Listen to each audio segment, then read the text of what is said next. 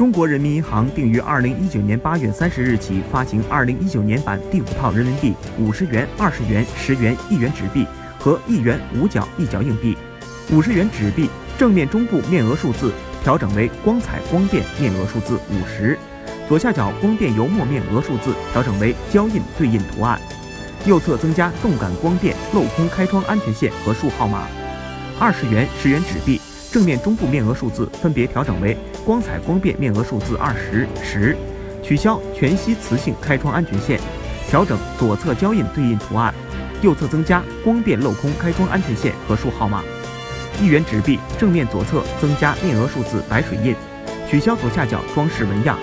对于为何没有五元纸币，相关负责人表示，为提高人民币防伪能力和流通寿命，